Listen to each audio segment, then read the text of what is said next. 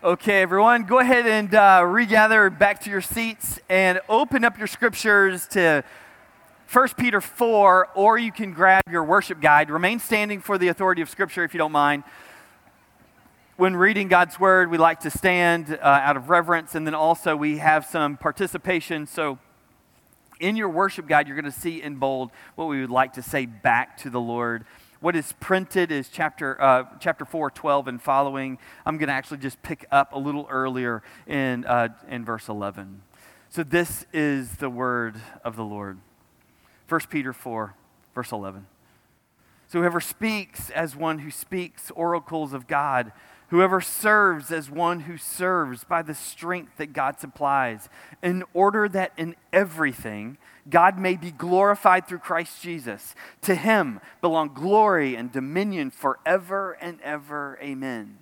Beloved, do not be surprised at the fiery trial when it comes upon you to test you, as though something strange were happening to you, but rejoice insofar as you uh, share in Christ's sufferings, that you may also rejoice and be glad when his glory is revealed. If you are insulted for the name of Christ, you are blessed because of the Spirit of glory and of Christ rests on you. But let none of you suffer as a murderer or a thief or an evildoer or a meddler. Yet if anyone suffers as a Christian, let him not be ashamed, but let him glorify God in his name, in that name. For it is, t- for it is time for judgment to begin with the household of God. And if it begins with us, what will be the outcome for those who do not obey the gospel of God? And if the righteous is scarcely saved, what will become of the ungodly and sinner? Therefore, let those who suffer according to God's will entrust their souls to a faithful Creator while doing good. And we all say, For all flesh is like grass The grass withers and the flowers fall, but the word of the Lord stands forever. Amen and amen. Go ahead and grab a seat. We're coming to the end of 1 Peter. And first Peter, and Peter is trying to give us just some last moments before he departs. And remember, there's a couple of churches in modern day Turkey that he's trying to encourage, and he's trying to tell them the way. And, and we know that suffering has been a major theme, if not the theme, in First Peter. So these, a passage like this is not surprising to us, but it may have been surprising to the first century Christian. And so this morning, I want to, to play a little in the, in the uh, spirit of competition. I want to play a, a, little game. It's called a word association. Y'all know that? I just give you a word and you shout out whatever comes to mind first, all right? So this is crowd participation. This is not just Colin participation. So there needs to be more than just one person uh, yelling, all right? So I will share a, a, a, word and then y'all just shout out word association. You, you understand this? This is pretty easy. Ready? All right, so fiery trial. Again, Colin is the only person that, that said something out loud. All right, let's do this again. All right, so there's, we're going to start off with a game. It's called word association. And so what happens is I'll share a word with you or a phrase, and you share whatever comes to mind uh, just right away. Okay, it's called word association. Here we go. Ready? Fiery trial. Good, good. You engaged. All right, okay, next. Testing. somebody said somebody said parenting. ah, all right, suffering. Did you say perishing? Oh, parenting. And now, now we're secretly su- su- thoughts in there. It's your own words. You don't have to use other people's words. Parenting. Um, so, all right. Insulted. Good. Lastly, judgment. Good. Okay. So, you and I, we want to avoid these words pretty much at all costs, right? Uh, if you and I had it our way, we would just live in a life of bliss and comfort and ease where we will avoid suffering and discomfort and words like these almost at any cost whatsoever. That's the reason that you bought a Mr. Scholl's insert and put it in your shoe, right? For more comfort. That's the reason you have an air conditioner potentially in that attic that you finished out, right? And it's hotter than 16 suns, right? Under there. That's the reason you have it. That's the reason that you call the city and was like, there's a pothole in my road and I want you to, because you just, you hit it every time. That's the reason that and you just fill in the blank. So, whatever happens, a part of discomfort and frustration, right? You want to do something to eliminate that because what you're doing is you want to drift toward ease or drift toward comfort because we seek comfort almost at all costs. And we try to avoid suffering at all costs. And that's the main idea for today. Is this exchange between your heart and the world, right? And part of that exchange is comfort over suffering, comfort over grief, or, or, yeah, comfort over suffering. That's what we do. Somebody said that this may be uh, the, one of the most radical passages in the New Testament text. Because what it does for us is it defines Christianity in a new way. Because what Peter is doing is he's challenging the church. He's challenging people who are following Jesus to really say, yes, you call yourself a Christian, but do you follow Jesus? And he puts a standard that is almost impossible for you and I to hand. He's, what he's giving you is a new normal what Christianity should look like. And what that should look like, that new definition, that new, new normal, is to look at Jesus, to see his footsteps, and to literally follow after him. That may not look radical or, or listen, sound radical unless you put some of these words into what it means to follow Jesus well. Are we you willing, right, to walk like Jesus? And to follow after Jesus. Now, don't, be, don't say yes too quickly. Because the way of Jesus is actually looks more like those other words. And it actually looks more like discomfort and suffering than even comfort. So now are you willing to follow after Jesus, to follow in his footsteps? Peter goes on a step further. Are you willing to do that? And are you preparing yourself to be able to engage that kind of worldview altogether? Because this morning we're going to try to give you what's like a, a textbook on what it means to suffer and to suffer well. We've seen Jesus in 1 Peter so far in a couple of contexts. First and foremost, we see him in the past, what he is able to do for us on the cross, and what he has done through his incarnation and his suffering and his obedience. We've seen that, and it's wonderful and it's good, and we draw great devotion over he willingly engaged the cross. And the reason that I went all the way up to verse 11 is because we've seen future tense Jesus, where he is literally sitting to the right hand of the Father, and all dominion has been given to him right? That is what is happening, is that all things, right, are put underneath his, his feet. And so now he's, we're, what we're trying to do is to look more present tense. How does the past reality of Jesus and the future, like full dominion over all things, how does that impact you and I today, now, present tense? And that's what this passage is. It's more present tense, how you and I deal with daily trials, daily sufferings than almost anything else.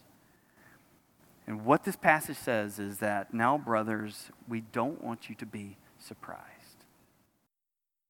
We don't want you to be caught off guard. Because it didn't take Jesus off guard, it shouldn't take us off. And so here we have right? This idea that Jesus Christ is this, this just the preeminent figure in all of scriptures, that in, that in everything, that God may be glorified through Jesus Christ, and that in him all glory and dominion are forever. Amen. And this is this great doxology and what we see Jesus and what he's done for us. And then Peter switches immediately and he goes from where, what Jesus Christ has done and is doing, and then look at those pronouns. He then includes people like you and me. And so, where the arc of what Jesus Christ has done for us and what he is currently doing, he is now drawing the same arc in a second person pronoun, that you are going to engage in a similar arc. Are you willing to follow Jesus? That's what Peter is asking. In obedience, are you willing to follow Jesus? Because when it comes upon you, right, when this test comes upon you, although it may be strange, it's happening to you, but rejoice in as far as you share in who's Christ, in Christ's suffering, that you may also rejoice and be glad in his glory that is to be revealed. You see what's happening? In the same way that Christ has suffered and then is glorified in the same way you suffer and then you are glorified. But you and I, we will walk away from pain and suffering to hold on to comfort at almost any cost. Again, this is a textbook on what to do or how to suffer well. And the answer key at the end of the book is to simply do as Jesus has done and to find that little phrase, but rejoice in as far as you share Christ's sufferings. That's present tense. That's right now, in your life, right now. And this is why Peter uses the word Christian.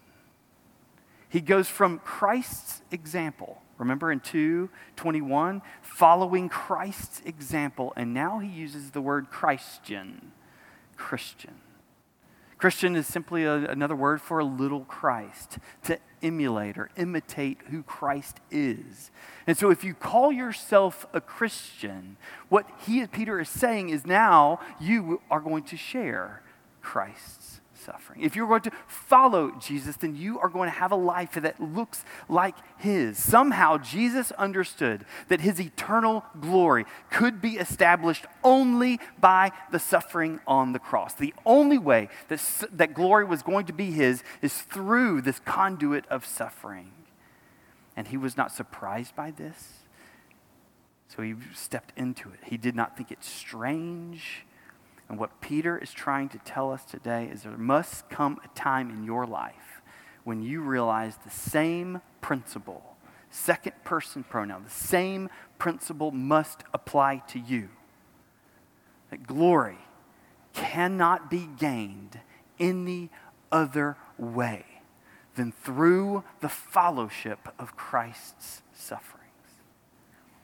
You have to come to grips at some point in your life that the same principle applies to you that glory cannot be gained any other way.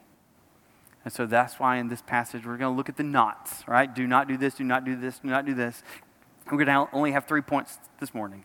Do not be surprised, right? Do not be ashamed, right? And glory cannot be gained any other way. Those are the three points for it this morning. All right, so number one, 12 through 14, do not be surprised. Now, brothers, Beloved, do not be surprised when uh, fiery trials, when it comes upon you to test you, as though something strange were happening to you. Do not be surprised. Do not think that it is strange. This is what he's saying. You can't be surprised by this, right? It can't be an oddball. Surprised and strange are words that are out of the ordinary, right? You only have a couple of surprise parties in your life, right? If you had a surprise party every single day, it would neither be a party nor it would be surprising, right? It has to be out of the ordinary. Um, my family's strange uh, in that when things shock us, right, our bodies rebel against us. So I faint, literally, and my sister pees, she just puddles right there on the floor. Like she, we're in our mid 40s, right? She's still peeing, I'm still fainting. I don't know how it is, but our body in full revolt over the conscious world, right? Our bodies can't handle it, right? We're built for glory, I guess. Um, so um, do these are these are words out of the ordinary, right? So this is what we do. Two words, weird, strange, surprising. Da, da, da. These are all words that means that you should things that you should that you would not expect. And so the challenge this morning is is it possible that you're not looking at the world around you in a biblical way?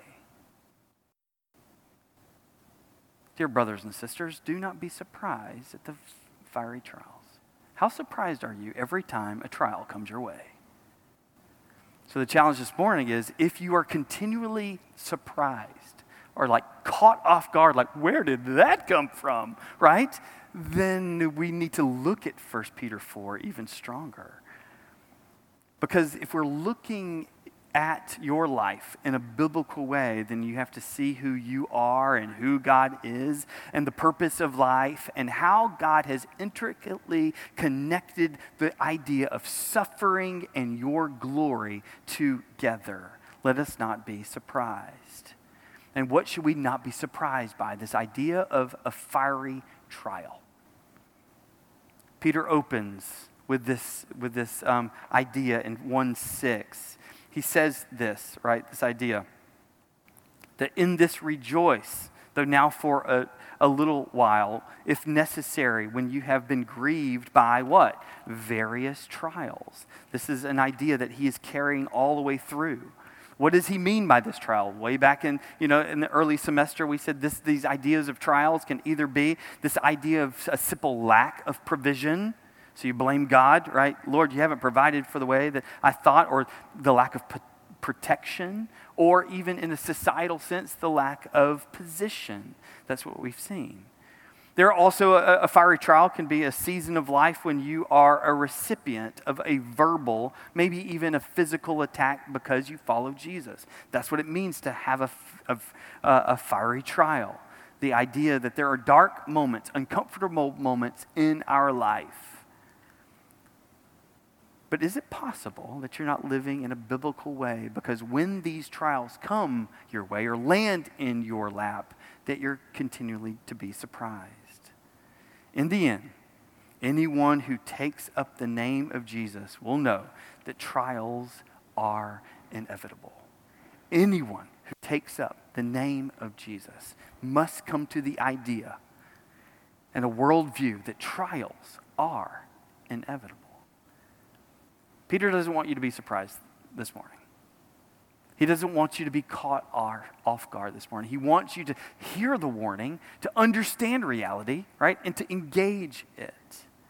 To willingly to walk toward it because out of obedience we're walking the path of Jesus. You and I should expect difficulty. We shouldn't be surprised by it. We couldn't think that it was strange. We should understand that the gospel to the degree that at the very center of Christianity is what we see in Jesus' life is just this downward trajectory towards suffering. That's why chapter 4 verse 13 tells us that we are going to share in Christ's sufferings. That's why in 221 we hear that we should follow in Jesus' sufferings. Over and over and over we look at the map of Jesus' life and we emulate him. So how uncomfortable are you right now? How comfortable are you to call yourself a Christian as this passage has called us Christian to follow in his sufferings? And this will be our witness, brothers and sisters.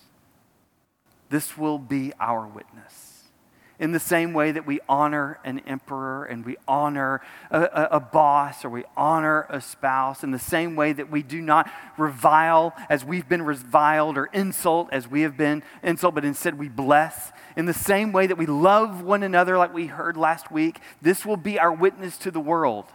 In the same way, the witness to the world is how you and I are not caught off guard, where we are not surprised by the trials that land in your lap.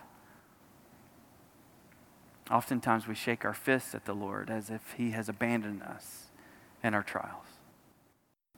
We must grow in our understanding of what God is actually about, how He is working, how He is sending the gospel message to us over and over and over, because His plan that includes the struggle in this fallen, wor- fallen world, His goal is not for us to escape the terror, to escape the suffering, to, to disengage from all of reality, but in fact to engage in the pain that's around us.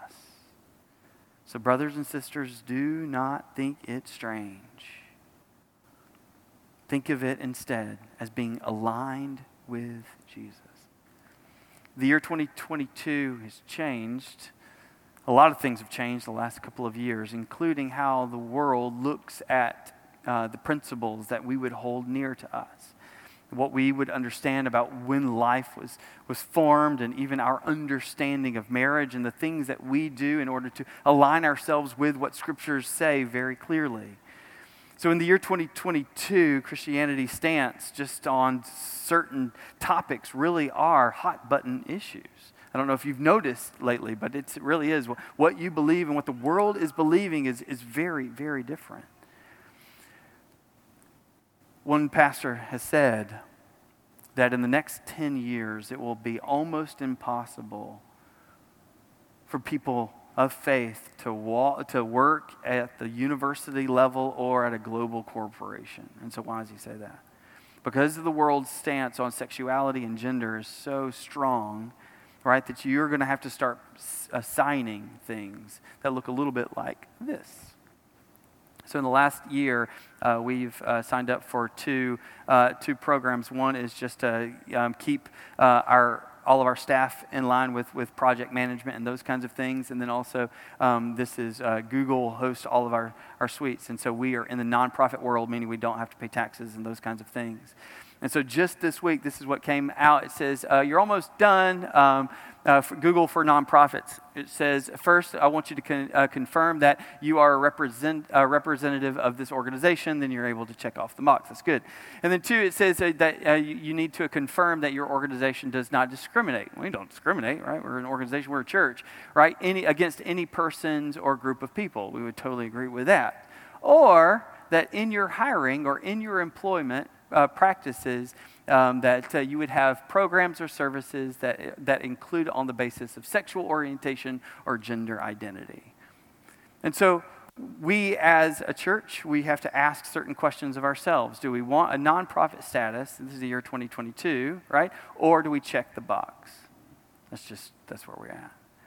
So, in our statement of faith, we believe in certain things when it comes to gender and marriage and those kinds of things. Right? You can read up on our stances. And so here's the push, right? Right? Do you want to pay taxes or not? Do you want to, you have all of these decisions uh, to, to, to do certain things or not certain things, but the point of the matter is what the world is saying to you and me or to the scriptures is what you believe is unjust and that actually disqualifies you from certain things. So, what is a fiery trial? It's your position in society, it's your protection in society, it's your provision. Those types of things are happening over and over and over. The way that Peter is defining discomfort now is this idea that you and I are blessed that in verse 14 that God's very presence rests on you and I. How you and I are able to engage in these various trials actually tell you that you are blessed, that God's rest actually falls on you. So in the word association game, fiery trials, I don't know what you said, but what Peter would say immediately would be fiery trial, blessed right? He would say something like suffering, he would say rejoice.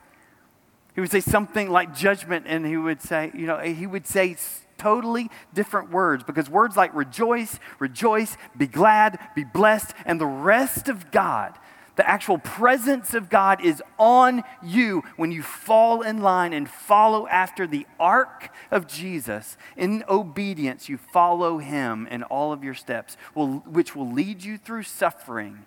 And in your discomfort, you will meet the very presence of God. So, do you want God's presence in your life? Do you want to feel Him more near or the rest of God light on you like morning dew every day?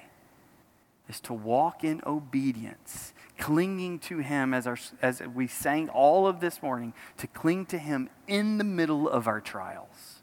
That's when God's rest will fall on you. God hasn't left you, it's the opposite. You remember all of these times when we see God's very presence in the struggle of our lives? So why do we rejoice? Rejoice. Why do we why are we glad? Because God's very presence is near and dear to you. His very smile is upon those who are struggling in the name of Jesus. His approval, his identification with us is that's my son, that's my daughter. He, they are walking in faith They were walking like my own son did in obedience, even to death on the cross. This is his covering. This is his guardianship. This is his guiding. This is his presence now, here, now, in the middle of suffering. That's where God's very rest is on us.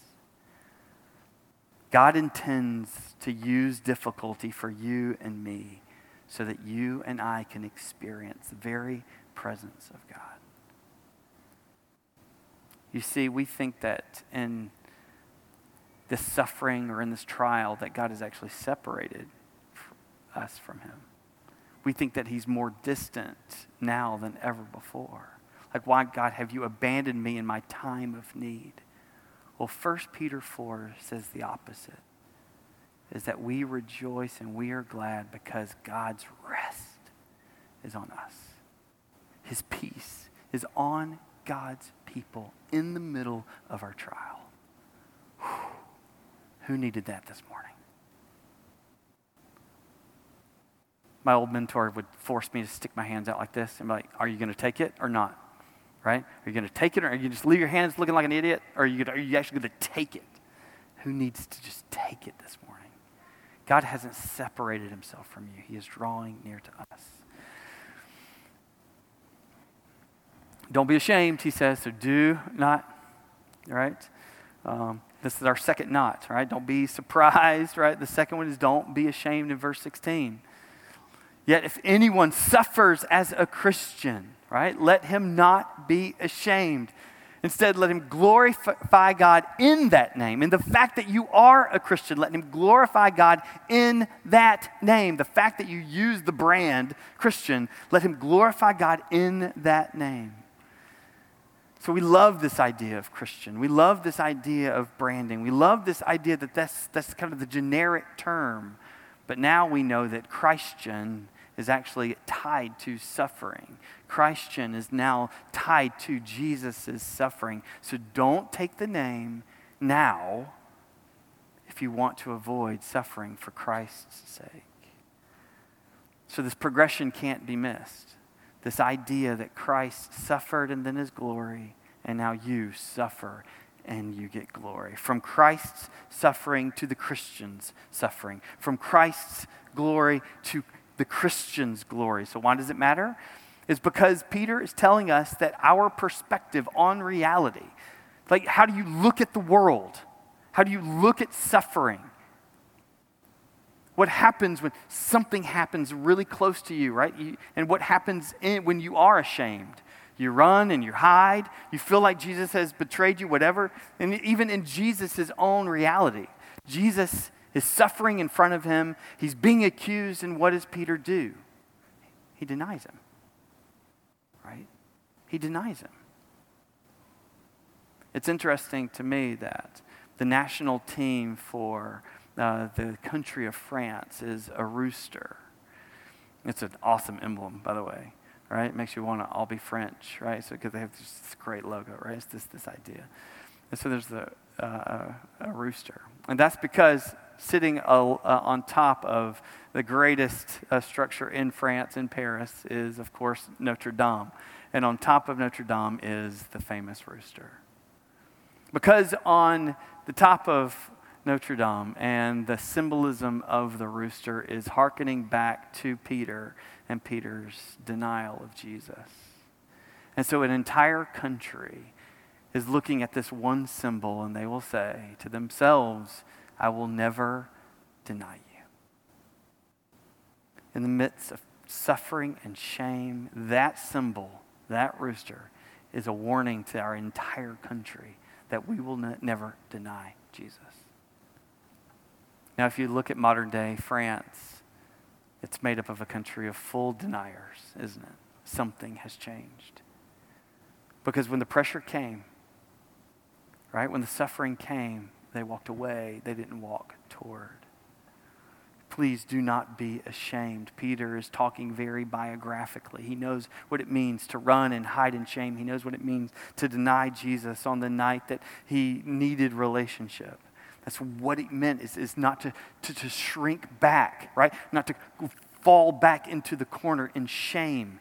That's what happens when your kid or even your dog, you look at them the wrong way. They, they shrink back. That's what Adam and Eve did. They shrink back. And that's often what you and I do in the name of Jesus is that you and I fall away from Jesus rather than circling back and saying, no, that is what we all need.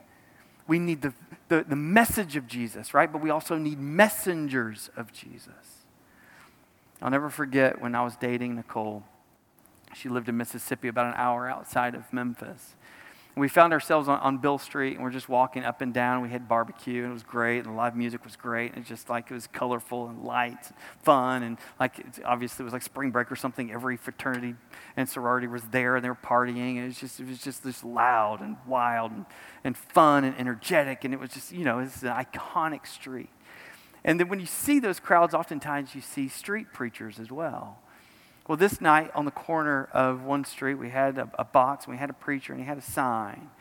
And he simply says, You don't want to go to hell. Like, don't go to hell. And he was just, he was just declaring the message, like this beware, beware, beware. And he gathered a few people or whatever. Well, and underneath that type of preaching and, and whatever, I shrunk away. I was like, oh, this is cringy to me. And I felt myself physically like disengaged. Like I know that I'm following Jesus and I don't want to be associated with that kind of, of just kind of like banter. It's like just, just kind of this, this, the execution of the gospel message. I didn't like it at all. But something caught Nicole's eye out of curiosity or something, I'm not sure. But um, as he preached and as he declared, she noticed that there was one of these fraternity guys, a guy about our age, right, who looked like us, whatever. He had stopped. And he has his, his, his attention captured by this, this street preacher. And for whatever reason, I still don't know what it is, right? The compulsion of my wife is to walk toward that, that boy you know, that man listening to the preacher. He tapped him on the shoulder and simply said, Listen to him, and walked away. You see, my instinct was to distance myself. Her instinct was to be led by the Spirit, and in that moment, to actually say, maybe the discourse and how it's projecting may not be our brand right, of gospel declaration. But for that kid who was enraptured by whatever that man was saying, something was happening in his heart. And my wife encouraged him, like, don't be ashamed of that message.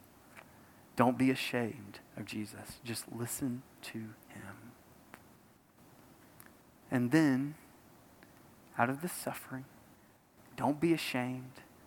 Don't be surprised because there's glory there's glory that is going to be yours and mine. Glory. True set apart, blazing glory, bright noonday sun type of glory, glory that can be ours in that name if we follow Jesus. We fight our instincts on shame, when we fight to reinforce our identity as Jesus and Jesus alone, guess what? Your glory happens that there's glory, that through suffering, glory actually lands on the people of Jesus. So, do you call after Jesus? Do you call yourself a Christian? Are you following after Jesus even in his suffering? Because the story of this passage is that glory cannot happen in any other way other through the arc of of suffering. So, a word association. When I say fiery trial, Peter says rejoice. When I say test, Peter says rejoice. When you say hear suffering, he hears gladness. And on and on and go. It goes. Because what Peter is trying to warn the Christian faith is if your worldview has us moving toward comfort and ease, you will actually dispose of the thing that will actually will make you feel more closely to Jesus than anything else in this world. The arc of Christ's suffering and glory is the same arc of our suffering and glory. And let us pray as we think about that. So, King Jesus, you are firmly sitting to the right hand of the Father. And all glory and dominion is yours forever and ever. Amen. And yet you tell us that the glory, glory could also be ours if we walk the trial. We walk through sufferings. We walk through pain and hurt. Father, forgive us now as we try to, to run away from pain. So this morning, we're going to pray in two different groups. One, are you currently going through a, a, a painful, are you currently suffering? And, you are, and has that suffering and has that pain caused you to doubt God's distance or presence or even love for you? Let this be a morning where you turn back to Jesus, to repent and come back to Jesus. Group number two are people who are constant living, living, their entire worldview is toward comfort and ease, satisfaction. This morning, if that's you, we want you to repent and say that full rejoicing and full gladness full glory is not in this, this, this, this idea of comfort and ease, but in fact in joining in Christ's sufferings. So, two different groups of people repenting of two different things, and yet, Lord, we all repent and we say we're sorry. Forgive us now, Lord. Forgive us for doubting your presence or pursuing a worldview of ease. And we ask this, Lord, in your name. Amen and amen.